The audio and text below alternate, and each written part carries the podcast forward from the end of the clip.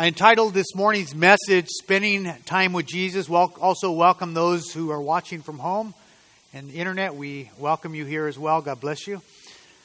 But I entitled the message, Spending Time with Jesus, because there was never a dull moment when Jesus was around. You know, you could always spend time with Jesus. Something would always come up. There was always a teaching opportunity. There was always confrontation. There was always difficulties there was amazement. So there's never a dull moment with Jesus. So if you have your Bible, Luke chapter 6, we're going to look at verses 1 through 5 to start.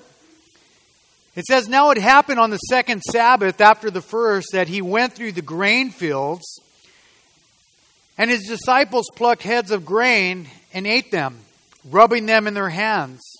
And some of the Pharisees said to them, why are you doing this or doing what is not lawful to do on the Sabbath? But Jesus answering said to them, Have you not even read this? That David, what David did when he was hungry, he and those with him. How he went into the house of God, took and ate the showbread, and also gave to those with him. Not which is not lawful for any but the priest to eat. And he said to them, The Son of Man is also Lord of the Sabbath. So, never a dull moment with Jesus here. Jesus is walking with his disciples, and they're walking through the grain fields. And uh, I've been to Israel and a couple times, and you know, I, I got an opportunity to pick wheat. And what's interesting is wheat and the tares, like the little foxtails that you get in your socks when you run, through a field. They're, they look almost identical, but uh, the grain you, you, you put in your hand and you go like this, and you get this little seed, and they were eating it. So now, on this particular day, the disciples were with Jesus, and the Pharisees were there, the religious leaders of the time. And the disciples were with unwashed hands because there was not the Sea of Galilee right there, but with unwashed hands, they were rubbing um, these uh, grains of head, and they were eating out of it. And now the word Sabbath here, because the Pharisees were saying that they were breaking the law. They were breaking the law. They were doing something irreverently irre- irreligious. And what Sabbath means is the seventh day of the week was a sacred festival. And the Israelites were required in the Old Testament to abstain from work.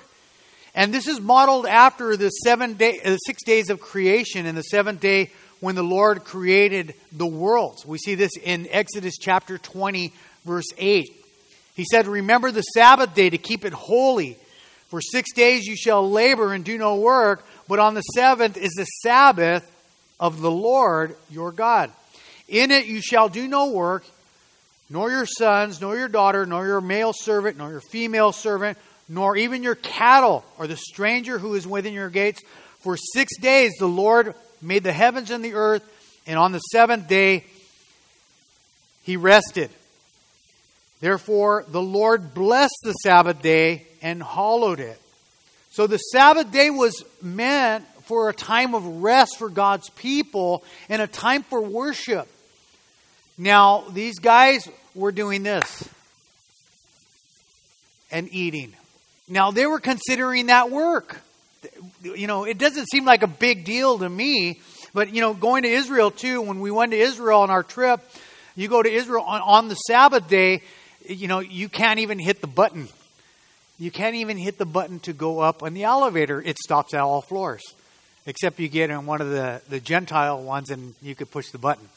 But, it, but it's very interesting. They, they think this will keep you out of heaven.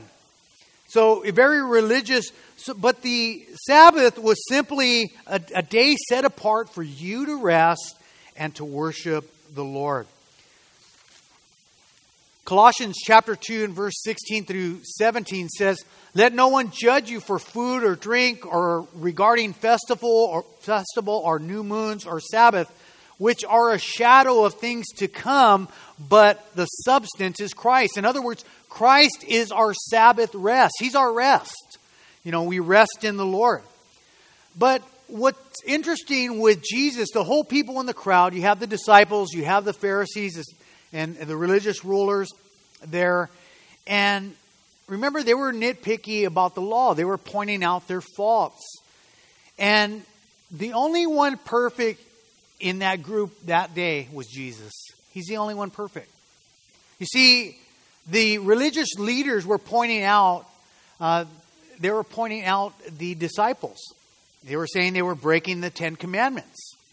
Well, what are the Ten Commandments? You shall love the Lord your God with all your heart, all your soul, all your strength. Have no other gods before me. You know, don't make an image of God that is any likeness or, you know, we can make images of every, anything. Anything that's in our life that's more important than the place of God can be an idol. Okay? Uh, don't use the Lord's name in vain. Keep the Sabbath day holy. Honor your mother and your father. How many times have we not honored our parents? Um, you know, uh, don't hate people. It's like murder in the heart. Don't don't uh, don't lie. Don't lust. You know how many of us lusted? So all these here have fallen short. There was no one perfect there that day except Jesus. They all broke the law. And James chapter 2 and verse 10 says that if we break the law in one point, we're guilty of it all. So, in other words, we're all guilty. We're all in trouble on the day of judgment, the Bible says. That's what the Bible teaches. From Genesis to Revelations, we are sinners and we need a Savior. The word sinner simply means we miss the mark of moral perfection. And those guys were pointing out, hey, they're missing the mark in that area. We all miss the mark. As Christians, we are called to live according to Scripture. But remember, Jesus was the only one perfect there, and did he give them grace? Absolutely. God gives them grace. So, God gave the disciples grace, but whenever they erred, he did correct them. Okay? He did correct them. And whenever we sin, and the Lord should correct us and we should be correctable. There's always a lesson to learn when we blow it. We need to be careful not to misinterpret Scripture and to strive as Christians to read through the whole Word of God. For often, this was a problem with the Pharisees. They liked certain parts of the Scripture, but they ignored a lot of other parts. So, Jesus often po- used the Scripture in the Old Testament to make corrections, to clarify errors, to clear up opinions and thoughts, and, and even practice because they were taking it out of context. Here, you know, just making these little things, and they were saying they're eating. Okay, you're not going to heaven because you're you're eating these little these little things. You're working on the Sabbath day. That's not what God meant here. He wanted you guys to have rest. We should have rest. We get busy, and the Lord knows that some of us are workaholics and we won't take rest, and we need rest. God wants us to rest, but Jesus is our rest. So, that, so God gave the disciples grace, but He also corrected. So, as Christians, we often we need to be like Jesus. If we see something that's error, that's in error, we need to be corrected or correct.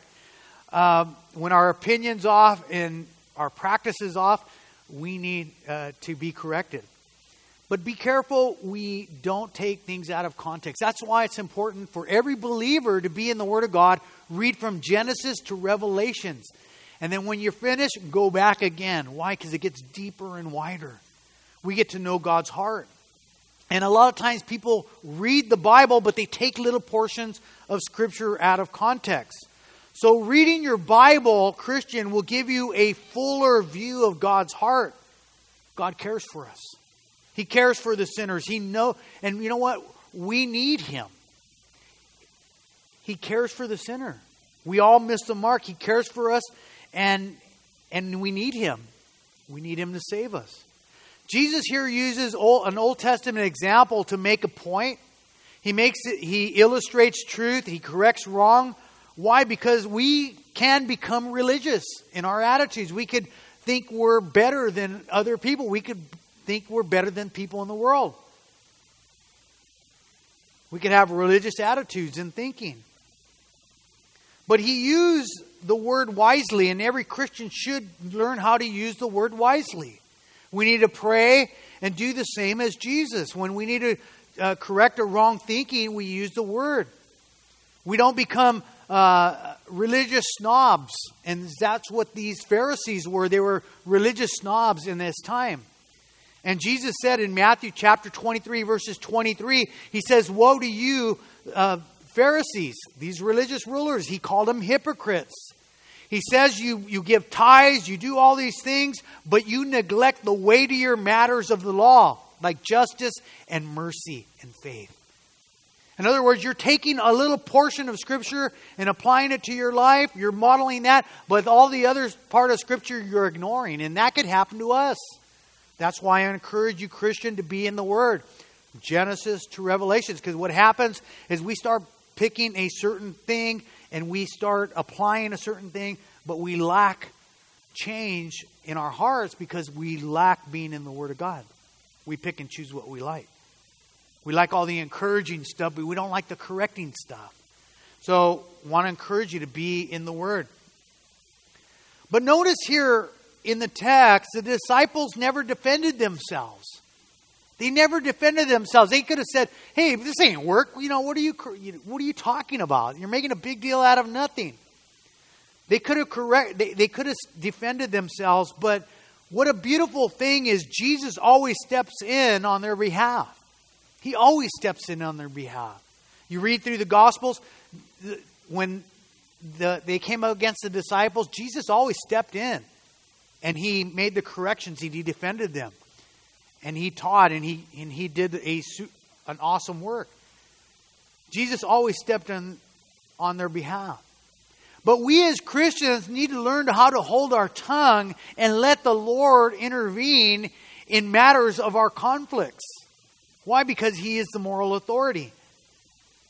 We got to remember that God cares about our soul more than our hygiene and our religious ordinances. So these guys were making it just about a little practice, but they were ignoring other things. They were worried about hygiene, but they weren't, weren't concerned about the soul.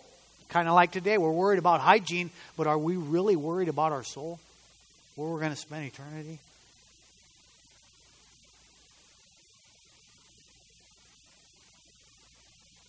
Because man made things ain't going to keep us from dying. We're all going to die eventually. We're all going to stand before God. But God is the moral authority. He cares more about our soul than our hygiene and our religious ordinances. In 1 John chapter 2 verse 1, John the beloved said, My little children, speaking to the church, these things I write to you that you may not sin or make a practice of sin. But if anyone sins, we have an ad- advocate with the Father, Jesus the righteous. And here, advocate means one who is called to one side to, to, to support and to defend and to minister to you.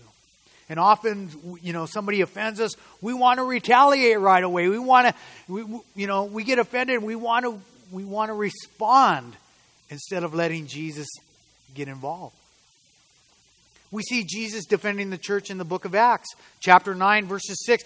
Remember when the persecution was coming and, and, and Saul was persecuting the church. He was breathing murderous threats against the church, throwing women and men in prison, dividing families.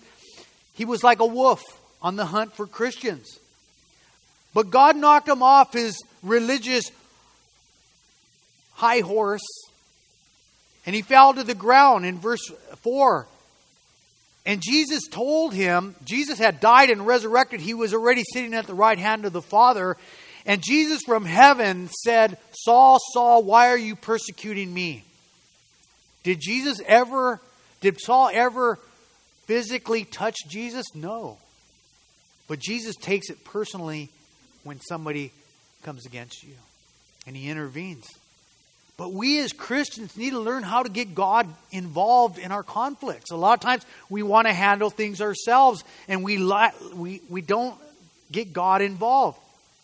But here Jesus goes on in verse 6 through 11. Here on the next Sabbath, it says, let me find my spot here. Now it happened on another Sabbath also that he entered the synagogue and taught. Jesus is always teaching. And there was a man there whose, hand, whose right hand was withered. So the scribes and Pharisees watched him closely, whether he would heal on the Sabbath, that they might have an accusation against him. But he knew their thoughts. Keep that in mind. Jesus knows our thoughts. And he said to the man who with a withered hand, Arise and stand. And he arose and stood. Then Jesus said to them, I will ask you one thing. Is it lawful on the Sabbath to do good or to do evil, to save life or to destroy? Then he looked all around at them. Imagine that? He just he knew their thoughts and then he looked all around at them. They were in amaze. They were standing there. And he looked at them. And he said to the man, Stretch out your hand. And he did so. And his hand was restored whole as the other. But they were filled with rage and discussed to one another how they might, what they might do to Jesus. So, again, on the Sabbath, but like Jesus, they were the, the opposition was looking. They were always looking for an accusation. Oh, I'm, I'm watching him to see if what he does. See if he breaks the law. See if he falls. See if he does something sinful. But like Jesus, our opposition is always watching us. But will they find an accusation to discredit us and our faith? They were they will. But you know what? We're not perfect. They will find something to accuse you. Why? Because we're not perfect. We all miss the mark of moral perfection. We all going to blow it. We don't walk on water. We're not Jesus. But as they watch for to find an accusation for in Jesus, they will do the same to you to discredit you and your faith.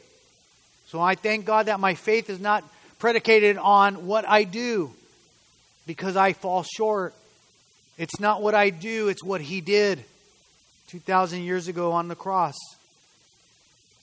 So, look at these guys. They were, Jesus was teaching daily.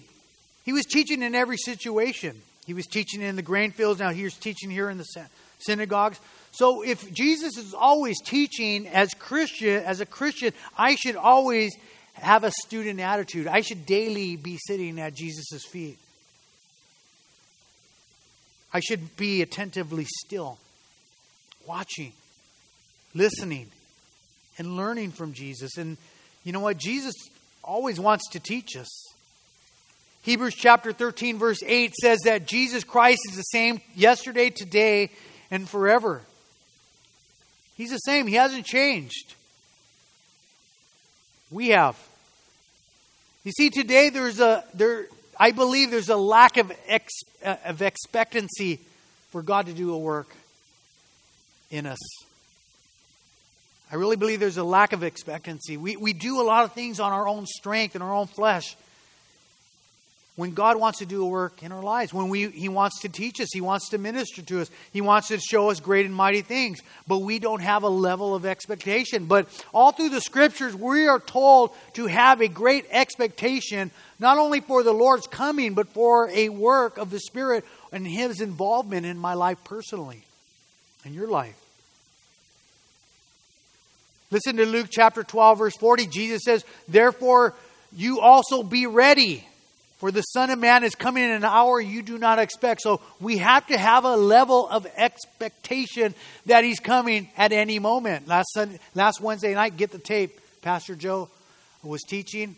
Man, I, I was like, man, the Lord could come right now. I just had that.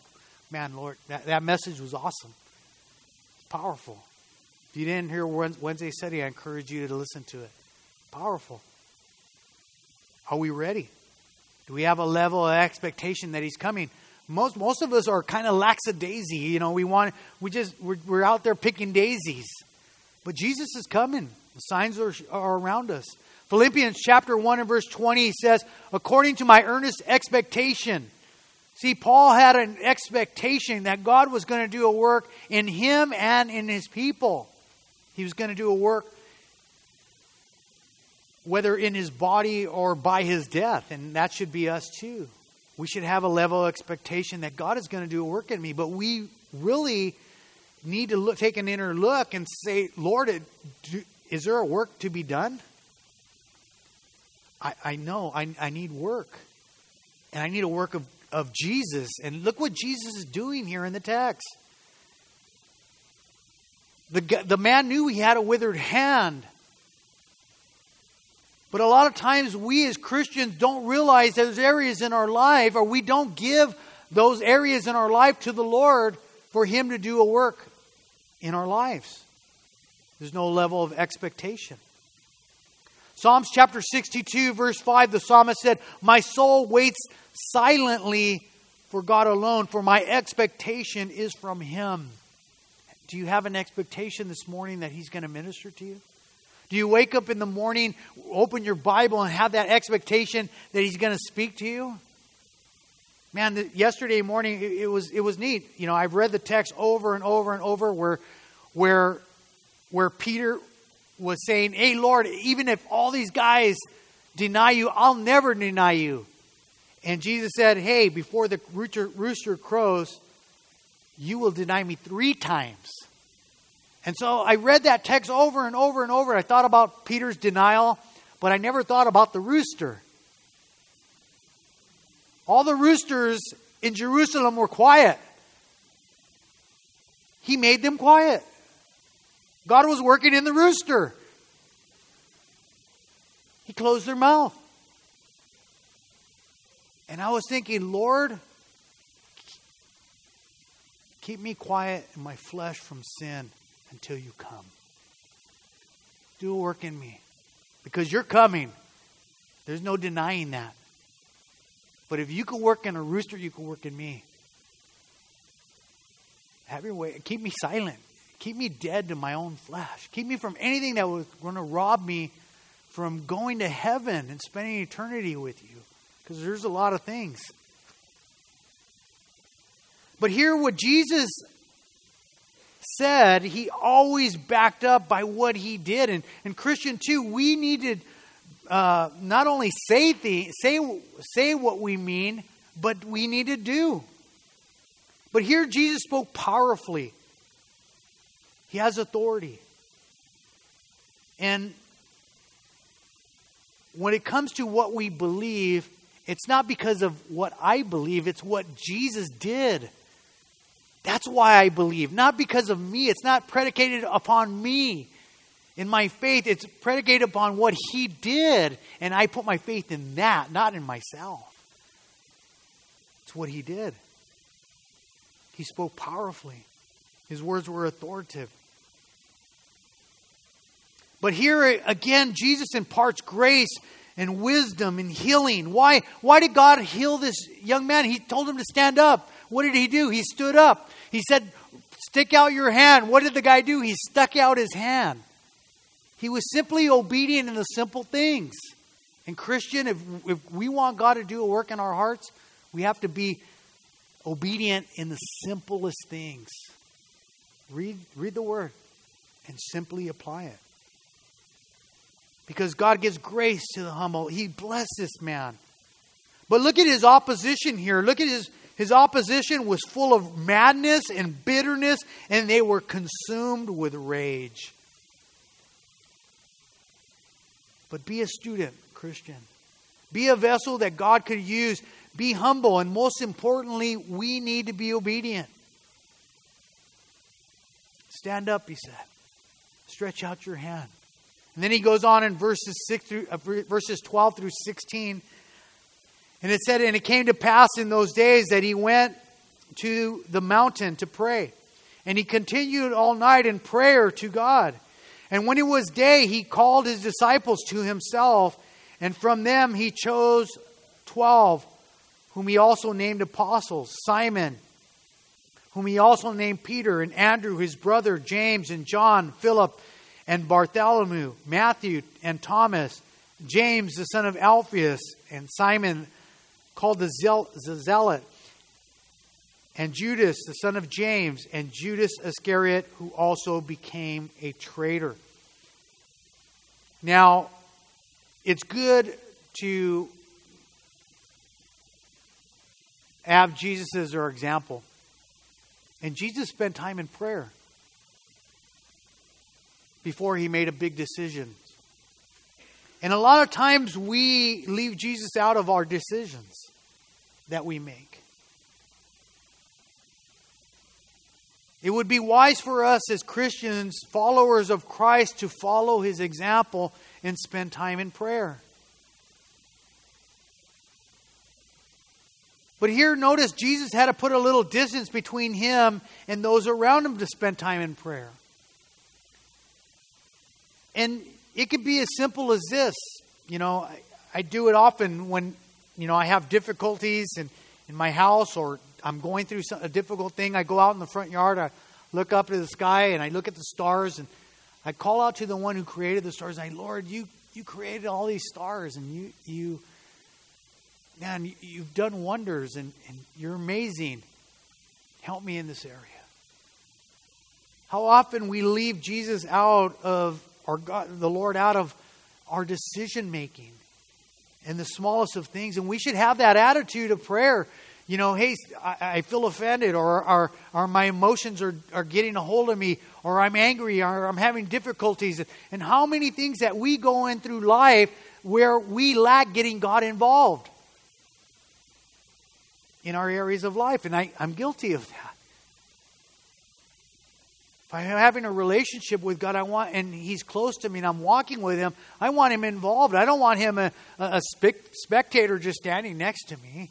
Jesus wants to be involved in our lives.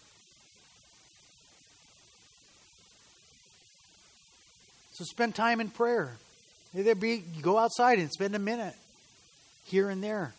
You're driving, take time to pray you're going through something emotionally or you're going to make a decision, get God involved. Put some distance between you and those around you. Why? Because we get busy, we get comfortable. We want to vent to our friends a lot of times. We want to tell them our woes and our troubles and our difficulties, but we, we lack in the area of telling God the same way or the same passion of getting Him involved, and He's there for you. He loves you. He wants to be involved in your life. But the beautiful thing here is Jesus called these people. He called them, all these 12, he called them the apostles. But here's the thing he called them to himself.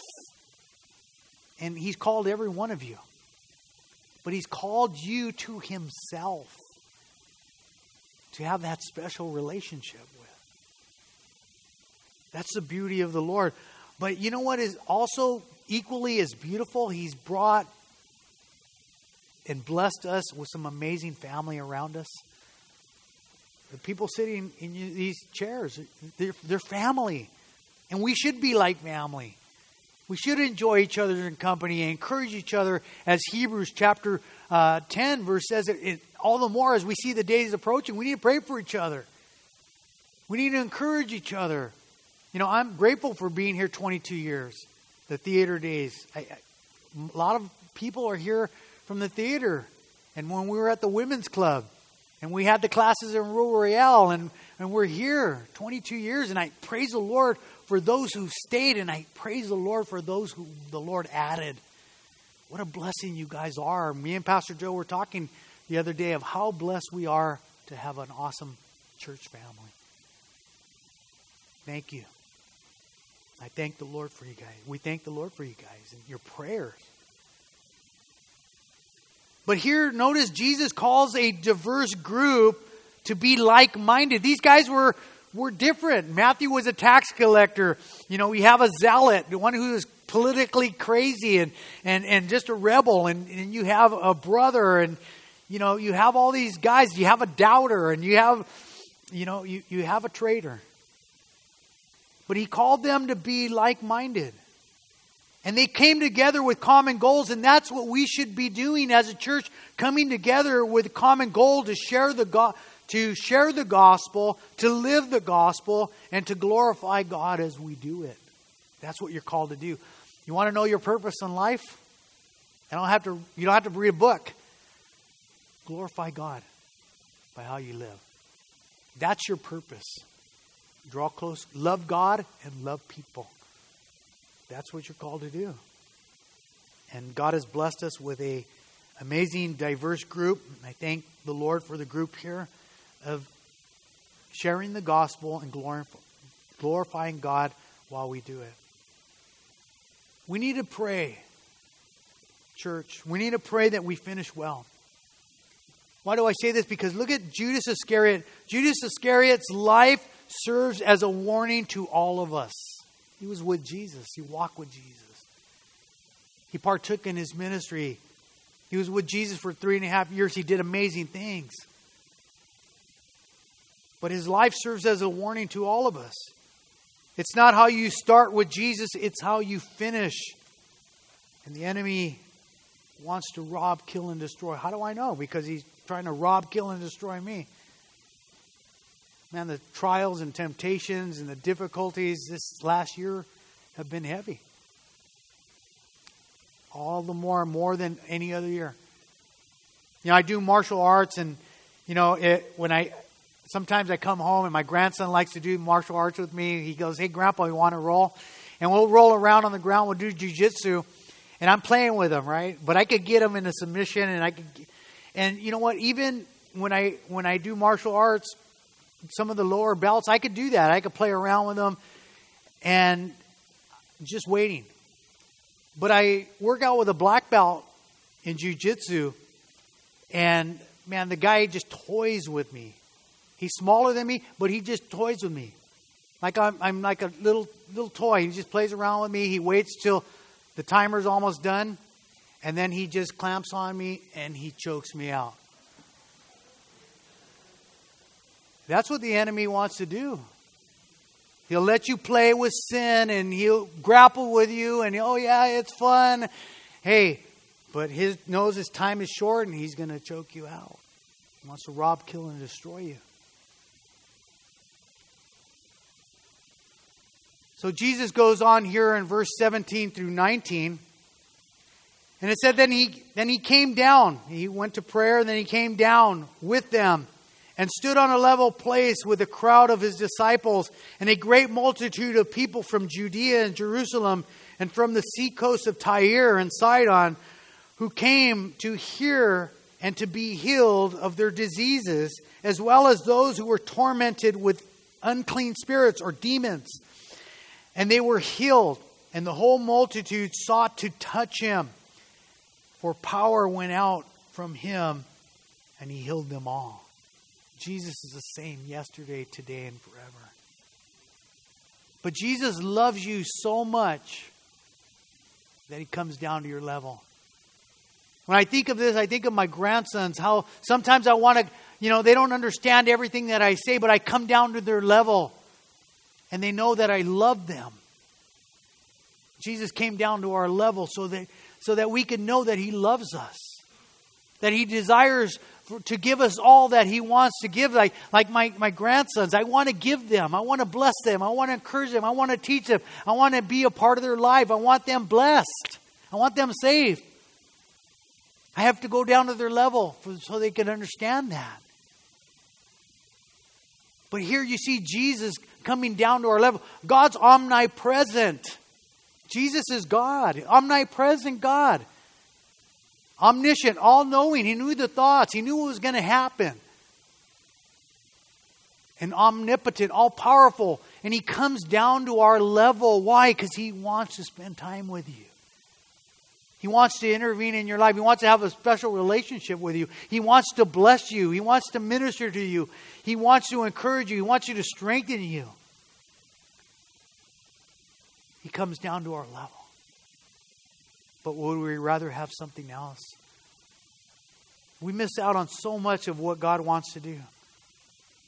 But here, notice too, Jesus loves us to even be a part of his ministry. He's called some to be a part of his ministry. And that's um, we're so blessed that that's why the people usher here and, and serve here, because God has called them to be a part of his ministry. And he's called each one to be a part of his ministry.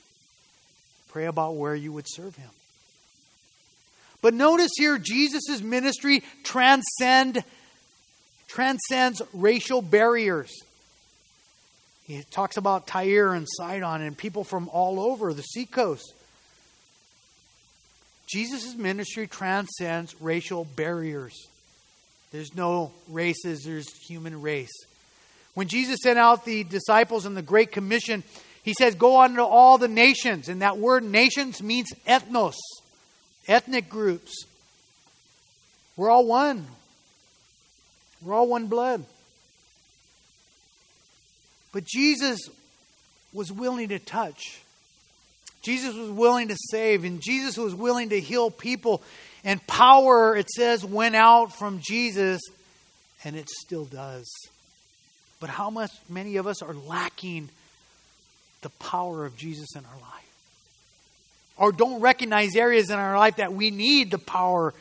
You know, do we recognize that there are areas in my life that I need a touch? Lord, am I saved? Or is there healing? Or is there, there any vice in my life that I'm struggling with? That I lack power in some area of my life? It says power went out from Jesus, and it still does. Are we lacking? But Jesus goes on in verses 20 to 23. And it says, Jesus lifted up his eyes towards his disciples and said, Blessed are you poor, for yours is the kingdom of God. Blessed are you who hunger now for you shall be filled. Blessed are you who weep now, for you shall laugh. Blessed are you when men hate you, and when they exclude you, and revile you, and cast out your name as evil for the Son of Man's sake. Rejoice in that day and leap for joy, for indeed your reward is great in heaven. For in like manner their fathers did to the prophets. But you notice here, Jesus taught his disciples. He was teaching the disciples. But it wasn't for their ears only, and neither is the Word of God for your ears only. It's for the world to see. What you apply from the teaching of the Word of God and the reading of the Word of God should be seen by your life. the application of God's word. But here, Jesus says, Blessed are the poor, but he's not talking about a monetary, in a monetary sense. He's not talking about money. And a lot of times people say, Well, blessed are the poor. But here he's speaking of those who truly realize that they are spiritually impoverished. You're bankrupt without Jesus. You have nothing, and you realize it. You realize you have nothing and you need Jesus. Blessed are you. You need the Lord's assistance in your life. And you're blessed because you know that the Lord has promised you an unequaled, incomparable treasure that goes beyond any monetary value. Man, the great things that await for those who love the Lord. You don't want to miss out. You don't want to be chasing things that are temporary. But here he goes on to say, Blessed are you who hunger. And here he's not talking about tacos, having that urge for tacos. He's talking about a spiritual appetite for the Word of God. And I got to ask myself, do I have a spiritual appetite for God's Word? If I'm not, I'm starving. I'm, I'm anemic or I'm, I'm malnutrition, spiritually speaking. And the word of God will produce some righteousness in you, and you shall be filled and satisfied in him. Am I satisfied? Do I have a desire? If we don't, we need to pray. But Jesus goes on to say, Blessed are you who weep. And here, the blessed are those who grieve. Here he's speaking of those who grieve over the condition of this fallen world. Those who weep over the souls that are lost. If the Lord were come today, how many people would be lost in eternity in hell? Do we weep? Do we grieve over those things? Do we have a concern for the loss? He said, Blessed are those who weep because you care. Like Jesus, he's not willing that any should perish, but uh, that all would come to salvation. And he says that these who weep will have a will be blessed with an everlasting joy. That laughter was speaking of an everlasting joy that God has promised in his kingdom.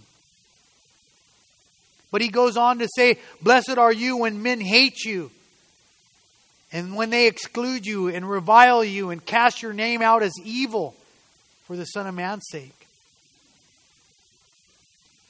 You see, when worldly people do sinful things, it doesn't surprise me. It shouldn't surprise us. Why? Because they're sinful. And they're going the flow of the world, and the world is getting darker. So people will start doing darker things. Shouldn't surprise us. I can't believe they're doing that. I can. Judges tells us there's a generation who does whatever is right in their own eyes. And that every generation that went through that, God judged them. They didn't last long. But here Jesus says, Blessed are you when they hate you, and they exclude you, and they revile you, and they cast out your name as evil for the Son of Man's sake. They will hate you, Jesus said. Don't be surprised. They will revile you, meaning undeserved reproach or abuse or disrespect for you because you're a Christian. They will exclude you. And, Christian, hopefully they will excuse you or hate you not because you're self righteous or obnoxious. Don't be self righteous and don't be obnoxious. But they will hate you because you cling to biblical principles despite living in a world that's hostile to God's word and his ways. You're living by faith in the word. Not perfect because you're not. We're not perfect. We're living by faith and living according to God's word, not the ever changing culture that's around us because culture is changing. We've seen it change in five years. I've seen it change in 20 years, in 30 years, 50 years, 40 years. I've seen this world change. And in the last five years is the most dramatic change. Can't imagine what's next. I know, I know what's next. Why? Because I see it as I read Judges and I read Leviticus and I read Numbers, how wicked things are going to get. We ain't seen nothing yet. We need, we need to pray. But they will hate you. Jesus said they will hate you because your lifestyle is not in tune with the world. They will exclude you. They will exclude you from the parties and hanging out with them. Why? Because even like somebody speeding on the freeway, they don't want a cop around when they're when they're breaking the law. Jesus said they will criticize you for how you live and the decisions you make because you're living by God's standard. But Jesus said, Blessed are you when they cast out your name as an evildoer. They're going to call you evil. And they will call good. Uh, evil good and good evil. That's where we're headed. We're there. We ain't seen nothing yet. But here Jesus says, Rejoice in that day and leap for joy, for indeed your reward is great in heaven. For in like manner their fathers did to the prophets. Nothing has changed. You shouldn't be surprised. But we need to pray that God would help us to endure these blessings. He said, Blessed are you, but I'm, I'm going to weep. Blessed are you, but you're going to be excluded. You're going to be hated. You're going to be you're going to be disappointed, and, and it's going to happen from those you love, those who are close to you. And I've seen it already happen. It's starting to happen. We need to pray for God's strength to endure the blessings. But Jesus goes on in verses 24 through 26. He says, Woe to you who are rich! for you have received your consolation. Woe to you who are full, for you shall hunger. Woe to you who laugh now, for you shall mourn and weep. Woe to you when men speak well of you, for so they did. So, for so did the fathers to the false prophets. They loved the false prophets. We see nothing's changed. But here Jesus gives a sad contrast to being blessed. And he used the word woe, and that's, that's a word that's not in our vocabulary today. But that word woe is an outburst of great anguish. Great anguish that will follow those who are, number one, who are living it up in this world with no care for the next life. You think, of, think about the ark. Jesus said in like the last days are going to be just like when Noah went in the ark. He said, For in the days before the flood came, they were eating and drinking and marrying and giving marriage until the day that Noah entered the ark. Judgment's coming. It's just a matter of time. God destroyed the world through a flood, and then He gave a rainbow to promise He will never flood the world, destroy the world again through a flood. But He did promise the next judgment, He's going to destroy the world with fire. It's going to happen. Whatever Jesus says happens. And in Hebrews chapter 11, verse 7, it says Noah was divinely warned about the coming judgment. He moved with godly fear. His life moved with godly fear, and he prepared an ark for the saving of his household. And God is warning us. We need to move with godly fear. We need to pray for our households. Judgment's coming. It's just a matter of time.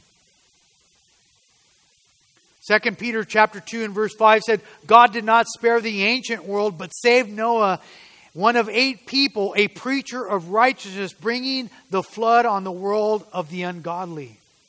So think about it. It's going to happen again. Just a matter of time. You know, I think about Sodom and Gomorrah, but I don't think about the immorality. What saddens me is the loss of souls. The loss of souls. The loss of souls who thought Lot was joking when he was warning them to escape the wrath to come. They just laughed at him. They laughed it off. But Jesus says, Woe awaits those who are satisfied with only fulfilling their carnal appetites while ignoring the conviction of sin and the conscience and the Holy Spirit who's telling them to repent. Are there areas in my life that I need to repent? And I need to be careful and guard my heart? Absolutely. But they were laughing it off. They were casting it off. They cast off concern about their eternal destiny. They were living to please the world following the societal norms, but rejecting and not living to please God. And how many of us, so called Christians,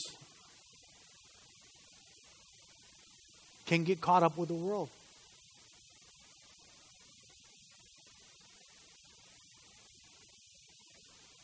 Rejecting God, not listening to God's calling you back. Do the work of the Holy Spirit. You see, there's nothing new under the sun. But we as Christians, we need to pray that we don't miss out on the eternal riches by wasting our time pursuing only things that are temporary and which perishes and which will soon leave us in bondage and lead us to hell.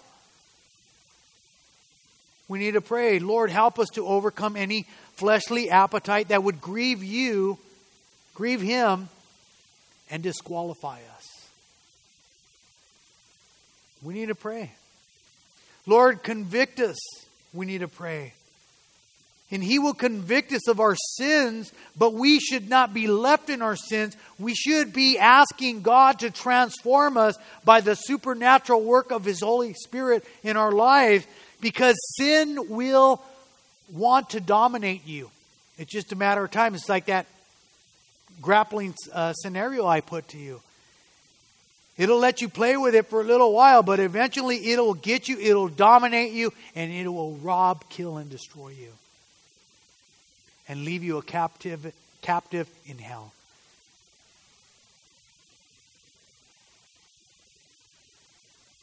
May we be honest with God. May we take an inward look. May we be honest with God and surrender to Him while dying to ourselves when it comes to sin. May we be a people who walk reverently. He's omnipresent. God knows. We can't we can't do things without him seeing us. We think we're getting away with sin and we're not, or we have our pet sin and we're comfortable with it. He knows. We need to pray that we're, we have a, a sense of holiness and to have a reverence towards God, and that we are guided by His Word and we're empowered by the Holy Spirit. We need to pray that regardless of what this world is doing, what, what the world thinks, what the world desires to do to you, we need to pray that we walk with the Lord. But here Jesus goes on to verse 27 through 36. He said, But I say to you who hear, love your enemies, do good to those who hate you, bless those who curse you, and to pray for those who spitefully use you. To him who strikes you on the one cheek, offer also the other. And from him who takes away your cloak, also do not withhold your tunic either. Give to everyone who asks you, and from him who takes away your goods, do not ask them back. And just as you want men to do to you, you also do to them likewise. But if you love those who love you, what credit is that to you? For even sinners love those who love them. And if you do good to those who do good to you, what credit is that to you? For even sinners do the same. If you lend to those from whom you hope to receive back, what credit is that to you? For even sinners lend to sinners to receive as much back. But love your enemies, do good, lend, hoping nothing in return, and your reward will be great, and you will be called sons of the Most High. For he is kind to the unthankful and the evil. Let me read that again. For he is kind to the unthankful and the evil. Therefore, be merciful, just as your Father also is merciful. Man, we need to be empowered with the Holy Spirit. We need to live this way. We need to be empowered with the Holy Spirit. I can't do this on my own. See, God is asking us to love our enemies despite their intentions. And I know somebody doesn't like me. It's a hard thing to love them. It has to be a supernatural thing. God is asking me to love my enemies despite their intentions. To good to do good to those who hate us despite their actions. To bless those who curse us despite their ill will towards us. To pray for those who despite us and use us, despite our feelings. Pray for them despite our feelings. In addition, God is asking us not to retaliate when we're offended. He's asking us also not to cling to our possessions when they're taken away from us. Don't cling too tightly to your possessions, they're going to be taken away. But then he's asking us to be generous without an expectation of anything in return the question is the question was put to each question, question after question. Is God asking us to treat others how we would like to be treated? But here, Jesus is giving a contrast not to act like the world in these situations. Don't, you know, don't just be like the, the world. They give, uh, give to get, give to get, give to get. He's saying, don't love like the world. He's saying, love like me. Jesus is saying, Love like me. You know, he went to the cross for people who didn't love him. In Galatians chapter 2, it says, While we were yet enemies of Christ, he died for us. He's, ta- he's teaching us to love like Jesus. I need the work of the Holy Spirit. He's teaching us to give, not like the world, but give like Jesus. Don't hold on to your possession. Don't hang on too tightly. What he's teaching us here is do not model ourselves after the worldly pattern, pattern of, of being a good philanthropist, but being and model yourself after Christ. I need the work of the Holy Spirit. And in doing so, I, I might not get the credit, but God will get the glory when I start acting like Jesus. God will get the glory. And in closing, Jesus said, Your reward will be great in heaven, and you will be called sons of the Most High, for he is kind to the unthankful and the evil. Wow. He is kind to the unthankful and the evil. Therefore, be merciful, just as your Father also is merciful. Man, Lord, help us to live out Scripture. Lord, help us, your people, to act like you. You know, I, I think about the influential people in my life. You know, I notice there's characteristics that I picked up, good traits. You know, uh, hanging out with my, my uncles, my cousins, my father. They, they, they were good hard workers, and I picked up that trait of, of having a good worth ethic. Or, you know, those spiritual men in my life, I, you know, I, I could see myself doing and saying things that they do because I spent time with them. They, they were influenced in my life. But how much more will our character change when we spend time with Jesus? I become more like Jesus when I spend more time with Him. You start beginning to act like Jesus and talk like Jesus and handle situations like Jesus. The reason why we don't is because we're not spending time with Him. We're not being teachable. We're not, we're not being transformed. We, we're, we're, we're, we're, we're, beca- we're staying like, living like me. I'm, I'm, beca- I'm staying the same person. I'm not becoming like Christ. And that simply is that inner look. Am I acting like Christ in this situation? No. I'm acting like my flesh. Or we blame it on, oh, that's the way I've been raised. That's who I am. I'm a Hispanic, or I'm Irish, or I'm, I'm this, or I'm that. That's just the way it is. No, it's not. It's your flesh. You're making an excuse. Get, we need to be more like Jesus. I need to spend time with Him. I need Him to do a work of His Spirit in my life. So that the things that we say and the things that we do are clearly in step with His love and His character. May we know the Lord better. And I pray that we would experience His power and His influence in our lives. Pray that we would love like Jesus. Pray that we would do like Jesus. Pray that we would give like Jesus. That we would pray like Jesus and be more like Him daily. He was amazing. He still is. He still wants to be a part of our lives. He still wants to intervene in our lives. And we pray that our, that our actions would model His despite our feelings or the difficult circumstances that we might face because we are going to face difficult circumstances. But we need to be a grateful people. A grateful people. A thankful people. Here, Jesus is speaking about grace. You see, we don't deserve grace. We're sinners, we're wretched, we're miserable, blind, naked, and spiritual lazy. We fall short. But we recognize it. And we fall upon God's grace and His mercy. And we said, Lord, I'm a sinner. I'm messed up.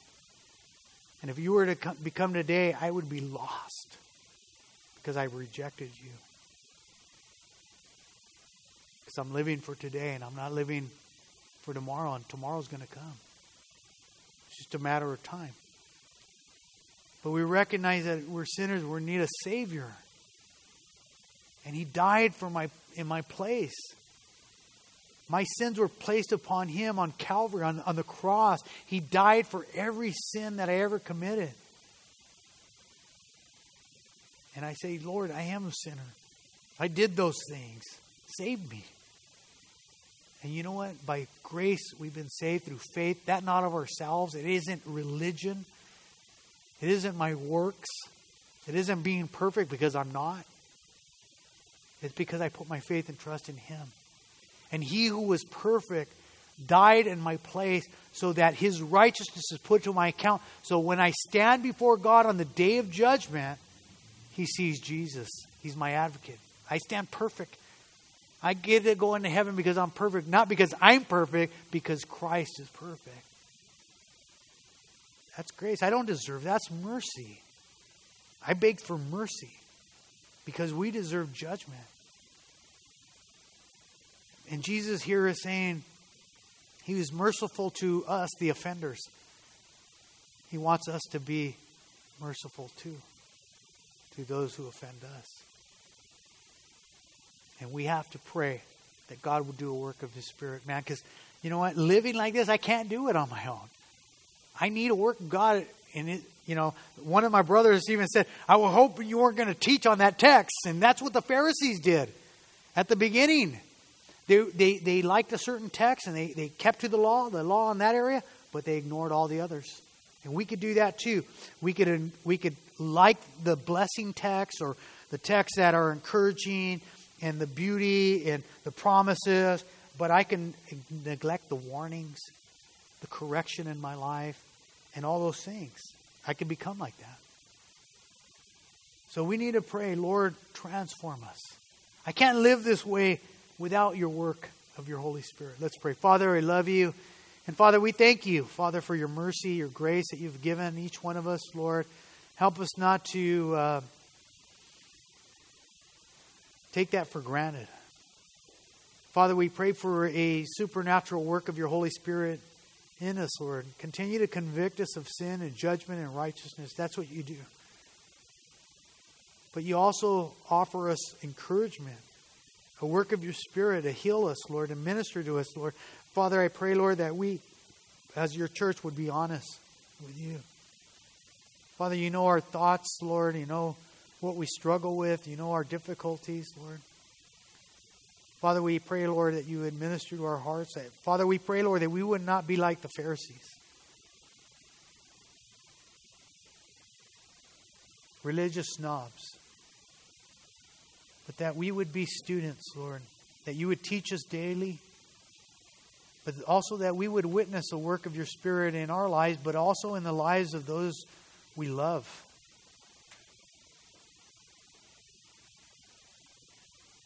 Father, transform us. Encourage us when we're hated and despised and rejected and all those things. Help us not to be caught up with the world. Help us to keep our eyes, Lord, on those heavenly riches, Lord, that you promise, Lord. May we continue to weep for the lost, Lord, and the souls of our loved ones, Lord, and the condition of this world. Father, we pray, Lord, that we would be empowered, we would be strengthened, we'd be equipped for such a time as this. So, Father, we thank you. Bless your people. And Father, we thank you for the offering that we receive here, Lord. We pray, Lord, that you're glorified, that you would be blessed, Lord, that it would be used for your glory and your kingdom. And for your people, Lord, to grow in the grace and knowledge of you, Lord. Help us, give us wisdom and discernment. Help us to be good stewards of all that you've entrusted us to, Lord. Bless your people, Lord. Thank you, Father, for so much, Lord. In Jesus' name we all say, Amen.